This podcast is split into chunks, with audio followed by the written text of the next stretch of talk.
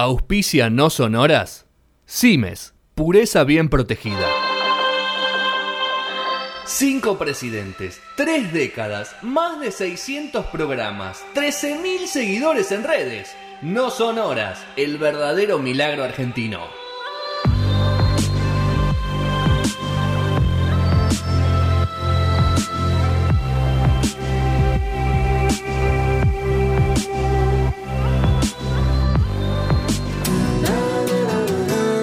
Conoce cuándo se está por armar, cuándo se está armando y cuándo se armó. No para, una columna de actualidad. Julieta Lucero en No Son Horas.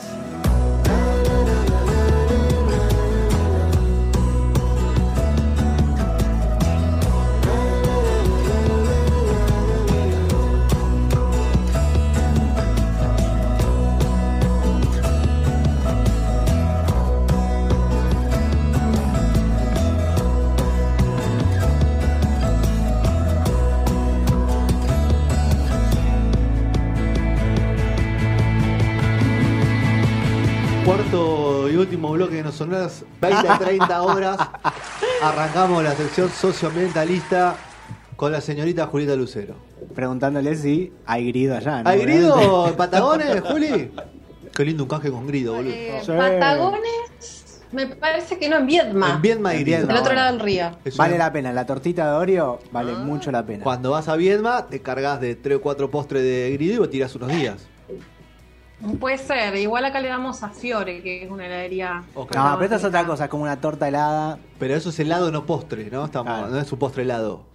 Compras helado de kilo. No, tiene su postrecito, pero ¿saben qué hago para, para... Son caros los helados, pero lo que hago para comerlos gratis Epa. es que todo el mundo que va a la heladería anota mi DNI en el sistema de puntos. Entonces yo sumo puntos y re Pero- seguido saco kilos Pero, gratis. pero, pero, No, pero pará, no, todo- no, ¿toda la tremendo. ciudad hace eso porque vos lo mandaste o tu Toda la familia? ciudad que yo conozco, ¿no? Ah, mis amigos, ¿Por qué nadie junta para sí mismo? Claro, y te junta no, no. no, no entiendo. ¿Por qué los tenés coaccionados de una forma? No, está que- bien, para que sea todo uno crezca cada vez más y no todos desparramaditos así Pero y no ¿por gana nadie. Pero ¿por qué ella? ¿Por qué Juli? ¿Por qué Y además, nosotros? si Juli. Y porque seguramente es la más responsable de De todo. su vida habría vivido los últimos tres meses ahí. Porque soy divina. Porque más. Porque tengo iniciativa además. Nadie se Claro, fuiste la primera en decir. los demás le dio Claro. paja y te- ya Claro, directamente de Julieta. O sea, vos vas por la calle y le preguntás el número de documento a cualquiera de Julieta y lo saben. Básicamente. Ponele. No sé si están buenos esos, Juli. No sé, hay, hay Así efectivo. es, la- la- los helados son buenísimos. Igual grido. ¿Hay efectivo ya? garpa, un ¿Ya? asado, repartir un bombón escocés, ponele. Oh, ¿cómo? No, ustedes no, cuando vengan a casa. Sí. No, A mí me cabe el les alfajor sirvo- helado. No les sirvo postre. El alfajor helado me No, va. Gastón no come grido, le sale de sarpullido la boca. Sale herpes, boludo. Eh, Juli, bueno, vamos a arrancar con la sección. Antes que arranquemos con el tema que hoy Ahora el nos Super Bowl convoca. iba a llevar uno de Hoy nos convoca. Escúchame, de hablar con el tema que hoy nos convoca. Eh, quiero preguntarte, los 23.200 millones de dólares que trae el presidente. Upa. ¿Hay algo que trae solapado bajo el brazo? Cara chica, que tengamos, cara- que tengamos que estar preocupados? En materia ambiental, de ¿no? China. Sí. Ay, hay que leer todo porque siempre hay algo que, que nos tiene que Sí, preocupar claro. de China. Eh, la última, una de las últimas veces se vinieron con la base esa, ¿se acuerdan? Bajo Sí, el brazo. Sí. O con las represas que no se terminaron de concretar en la Patagonia. Afortunadamente todavía el río. Santa Cruz sigue libre de represas, ahí con los chinos dando vueltas. Pero sí, siempre, siempre hay algo ahí dando vuelta y habrá que, que leer con cuidado. Y Lo mismo el proyecto Claro, y para... ojo que viene para Huawei con. Perdón. Huawei no, viene Xiaomi A producir. a producir y con tiendas oficiales acá, Sí, ¿eh? sí, sí. Vamos, precio-calidad. Ensamblado igual. Creo, pero van a tener tienda oficial acá. Espectacular. eh, eh. Nada más de AliExpress, Muy ya fue. Muy bien, Juli. Bueno, arranquemos entonces con el tema de hoy. Yo les vengo a hablar de algo tan chiquito comparado con eso, que es, eh, al menos en su desarrollo todavía eh, en Argentina, que son las alternativas agroecológicas para el campo. Eh, ¿Por qué les traigo esto? Bueno, un poco para salirnos de, de lo que nos propone el acuerdo con el FMI, para traer un poquito de, de aire a todas las problemáticas que venimos tratando siempre, que en general son, eh, no sé, de coyuntura, lucha, gente que sale a la calle y demás. Así que les traigo dos casos con- cortitos y después, bueno, contextualizamos un poco con qué pasa con las leyes vinculadas a eso. El primer caso es un caso de Guaminí, no sé si alguno conoce Guaminí en la provincia de Buenos Aires. Queda eh, que. Cava, son unas 6 horas en auto más o menos, por ruta 200, eh, 205. ¿No había una canción? que...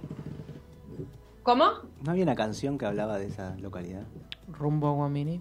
Sí, creo. Wangelé, Eh, la de. Bueno, no importa.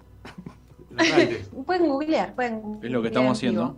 Este, ruta 205, luego Saladillo y después la 65 a partir de Bolívar y llegan en unas 6 horas y un poquito a, a Guaminí. Desde hace varios años, eh, Guaminí es uno de esos eh, municipios de la provincia de Buenos Aires que se debate y en los que se habla y se aplica otro modelo productivo vinculado a la agroecología. En mayo del 2016, después de muchos años de debate, creo que fueron cuatro, lograron sancionar una ordenanza para alejar las fumigaciones de los campos, eh, unos 300 metros de exclusión absoluta y unos 1000 metros de escuelas y pueblos. Hay una ley provincial, pero a su vez los municipios van eh, sancionando leyes para alejar un poquito más eh, la, fumigación, digamos, de las áreas pobladas. Y en ese Guaminí, donde se peleó por esa ordenanza, en esa época más o menos nació el grupo de Guaminí, o los locos de la agroecología, como se llamaban ellos, eh, una serie de, o un grupo de productores y propietarios de chacras que dejaron de consumir esos insumos que propone el agronegocio y empezaron a volcarse y hacer una transición hacia la agroecología. Ese grupo se reúne todos los meses, eh, se intercambian saberes, se intercambian experiencias y empezaron con 100 hectáreas experimentales y mm, en 2020 se calculaban que en el año 2020 se calculaban que tenían unas 5.000 hectáreas extensivas y agroecológicas. Eh, ¿Qué hacen de distinto de otros productores, además de no usar estos insumos? Bueno, eh, trabajan con cultivos regenerativos de la tierra, como la avena y vicia, que fertilizan de alguna forma la, la tierra y también eh, son eh, cultivos que permiten que los animales se alimenten y dejen, ¿no? Bosten las parcelas, dirían en el campo. Eh, después hacen un, pastoreo racional en que el ganado circula de parcela en parcela, eh, abonando eh, la, las tierras, hacen descanso con pastizales, o sea, no siempre eh, están plantando, sembrando lo mismo. Eh, hacen, digamos, distintas prácticas eh, que le dan aire, por decirlo de alguna forma metafórica, al suelo.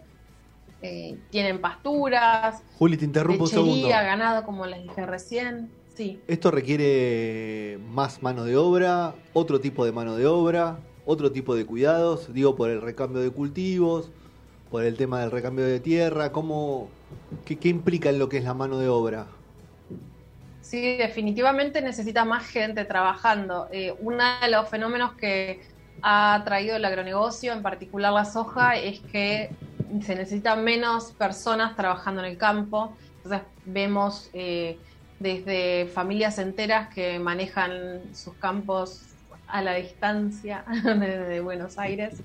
Eh, o, por ejemplo, contratistas, ya la, las familias no tienen máquinas, sino directamente que hay un contratista en la localidad o en la región que se va moviendo de campo en campo, digamos. Sí, definitivamente la agroecología depende, por supuesto, del tipo de cultivo y del tipo de producción que se tenga, porque no es lo mismo hacer trigo que tener ganado, que plantar avena, digamos, cada, cada uno requiere una cierta cantidad de personas trabajando, pero sí tiene más eh, gente en el campo Okay.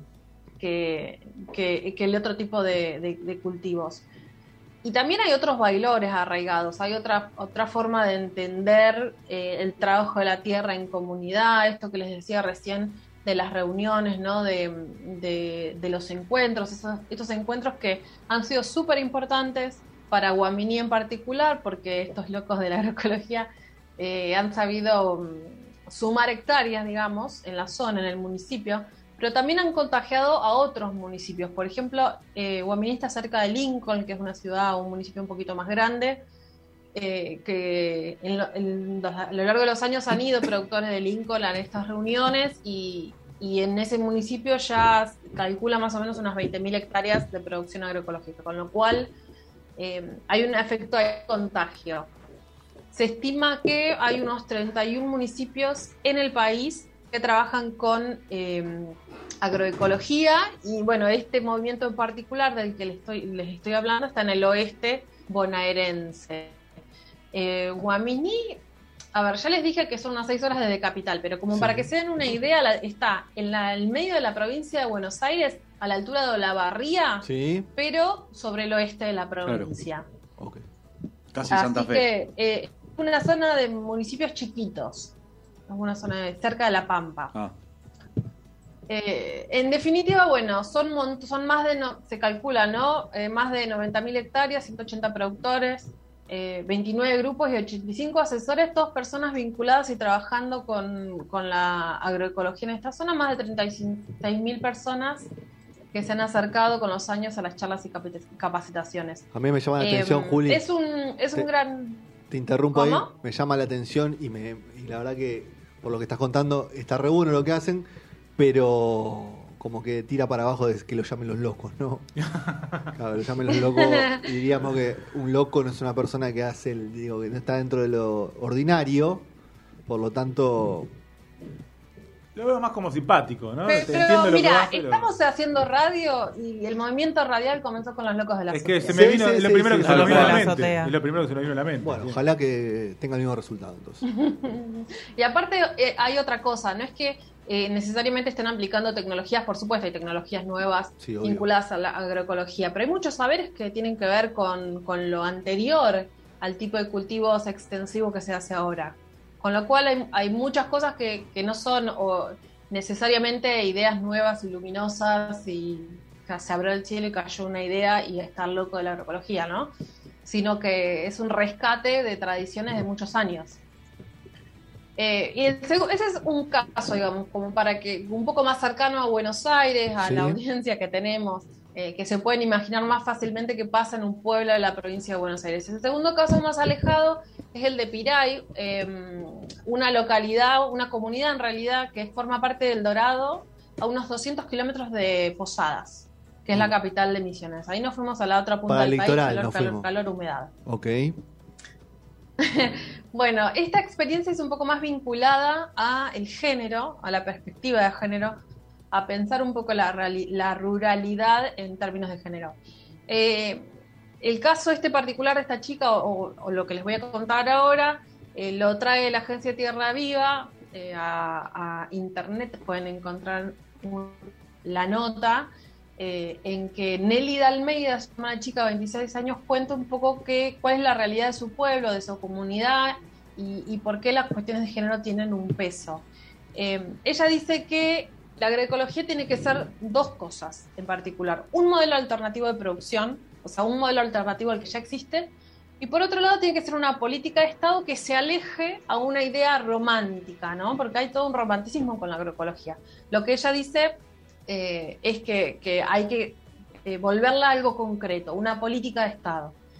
Eh, ella habla de, de- cómo aprendieron a hacer las cosas, de las ancestras, las abuelas, digamos, cómo sin necesariamente hablar de agroecología ya tenían estas prácticas y cómo han rescatado a lo largo de los años eh, lo, que, lo que venían haciendo estas, estas ancestras, en femenino lo dice. Eh, para salir de este romanticismo lo que plantea es que se las invite a las mujeres campesinas a la mesa de decisiones, que, que se las deje contar y se las deje decir qué modelo de producción quieren y cómo lo harían, y, cuál lo quieren también, ¿no? Estamos eh, habituados a ver mesas de negociación o mesas de producción llena de hombres. Los últimos años nos han mostrado esas mesas larguísimas, llenas de hombres, y parte de, pensar una nueva forma de producir es pensar eh, en, involucrar a, otros actores sociales, abrir el abanico y que sea más inclusivo. De esto, de cara, no estamos en febrero, pero no falta tanto para el 8M, así que puede funcionar bien de marco. Eh, en el caso de, de- de- esta comunidad en Misiones, ellos hicieron otra cosa muy importante que es ponerle eh, freno a las instalaciones de una multinacional que se llama Arauco, de capitales chilenos que trabaja en la producción intensiva de pinos. Hace unos 20 años que las mujeres de esta comunidad están trabajando para frenar eso. Con lo cual tenemos, por un lado, que proponen un modelo alternativo, ¿no? Eh, con perspectiva de género, por más que ellas, en términos de pueblos originarios, quizás no, no, no tienen ese concepto, pero hoy están hablando así. Y por otro lado, lo que proponen es un freno a ese otro tipo de producción, que es el extractivo, en el caso particular de los pinos, que es lo que se da en esa zona eh, o, con lo que están produciendo las empresas grandes en esa zona de emisiones. Recordemos que el pino es una especie exótica que no, que no es propia del suelo eh, latinoamericano de esta zona de alguna forma. Bueno, esta, mm, comunidad está organizada, existe ahí una cooperativa de productores y productoras independientes de Piray, que, eh, de la que forman unas 70 familias, 400 familias, perdón, iniciaron con esa cooperativa y luego con los años se incorporaron a la UTT, ¿no? que es esta red gigante de familias productoras a nivel nacional que eh, bueno, producen alimentos de forma agroecológica que trabajan en la transición de un montón de productores y que además tienen su red de comercialización para que llegue más rápido eh, las frutas y la verdura o, la producción que sea, flores, miel, lo que sea, a la mesa eh, de las personas en los pueblos y en las ciudades. Entonces, bueno, tenemos estas dos, estas dos experiencias distintas. Ahora bien, ¿en qué estamos en términos de leyes? No les voy a hacer un, un recuento de toda la situación eh, todo el andamio legal, digamos, vinculado a esto. Imagino Voy que a estamos mencionar mal. algunas cositas nada más. Imagino que estamos mal, Juli, que estamos, que estamos en etapas prematuras, diríamos, si estamos en algo en Estamos eso. en, en contexto de acuerdo con el FMI que eso siempre es negativo para este tipo de experiencias. En el Estado Nacional, por un lado, tenemos la Secretaría de Agricultura Familiar, que es la que se encarga dentro del Gobierno Nacional de trabajar con sectores populares en el campo. En algún momento hablamos de esto en No Sonoras, Sí. en particular de lo que sucede en Chubut, cómo durante el macrismo se desarticuló. Bueno, eso sigue desarticulado y los trabajadores siguen en un estado de precariedad laboral que hace que a la hora después de trabajar ellos en el campo, en los territorios, sea muchísimo más complejo, con lo cual eso es algo a solucionar y bastante urgente para trabajar este, con las personas, con, los campesinos que están en el campo. Eh, quien está al frente de esta secretaría hoy es el movimiento Evita. Y por otro lado, eh, cabe mencionar como agencia del Estado a la Dirección Nacional de Agroecología, que mm, está a cargo de Eduardo Cerdá. Eduardo Cerdá es un ingeniero agrónomo que salió de la Universidad de La Plata, que es de la provincia de Buenos Aires, tiene su experiencia eh, en agroecología, uno de los fundadores de la Red Nacional de Municipios y Comunidades que Fomentan la Agroecología, RENAMA, con lo cual tiene una pata ahí en los territorios. Eh, bueno, el movimiento Evita también, ¿no? que recién me refería a este otro ente del Estado, eh, es alguien que conoce, que conoce el campo, que tiene experiencia y que tiene ex- experiencia de gestión. Sin embargo, nada, ¿qué, qué hacer? o sea, ¿qué hacer frente a, a este otro modelo de producción con el que choca constantemente, que es el agronegocio? Eh, en, en estos días se van a hacer las sesiones extraordinarias que finalmente Alberto Fernández las convocó. Hay dos leyes que son muy importantes para esta columna y el programa que venimos hablando un montón, que estábamos esperando a ver qué pasaba, que era la ley de humedales por un lado y por el otro es la ley de acceso a la tierra. Ninguna de las dos entró No dentro de las sesiones extraordinarias, no. Con lo cual, esto quiere decir que van a perder estado parlamentario el primero de marzo. O sea que no se van a poder tratar en el, pro- en el próximo periodo legislativo. Va a haber que esperar otro más para volver a presentar un proyecto vinculado a esto. Y el año que y, el, Eh, y el otro periodo, Juli, es el periodo ya con Elección. eleccionario, que va a ser el 2023. Sí. Obviamente el Congreso, los años eleccionarios de presidente, trabaja cuatro meses, tres meses, menos que antes. O sea, en junio, julio Es cierto eso, es cierto eso, pero por otro lado tenemos que tener en cuenta que las organizaciones sociales no se mueven por eh, necesariamente por eh, las estrategias o la lógica política. Con lo cual tenemos organizaciones que presentan y han presentado muchísimas veces estos dos eh, proyectos de ley que han cambiado a lo largo de los años y lo han presentado distintos legisladores, con lo cual es cierto el panorama político, pero por el otro lado eh, no creo que dejen de presentarse estos proyectos por más que sea de elecciones. No, yo creo que tampoco, Eh, los pero que sí en- lo votan, ¿viste? los Lo que que sí lo entraron votan. aunque sea cortito, ¿no? El, Sí. el tiempo de, de debate. Este, los que sí entraron fueron 18 proyectos de ley, entre los cuales hay algunos vinculados a, a la cuestión productiva, que son la, comer- la comercialización de cannabis medicinal, o sea, Sí. estos son los intereses del, del Estado, digamos, o del gobierno, para, para que se trate ahora en extraordinarias. Comercialización de cannabis medicinal. Eh, cáñamo industrial. La ley de promoción de la electromovilidad, que suena divino, pero ahí hay que ver qué pasa con la explotación del litio, que es muy contaminante. Eh, y la promoción de inversiones en la industria automotriz, otra vez vinculada al litio, y la última la ley agroindustrial, que es una ley, digamos, que a chocar de frente con lo propuesto por las organizaciones campesinas, la UTT en particular, que es la ley de acceso a la tierra, para que más personas puedan acceder a su pedazo, digamos, de tierra para producir su chacra, su- sus pequeñas hectáreas, digamos, de producción de alimentos.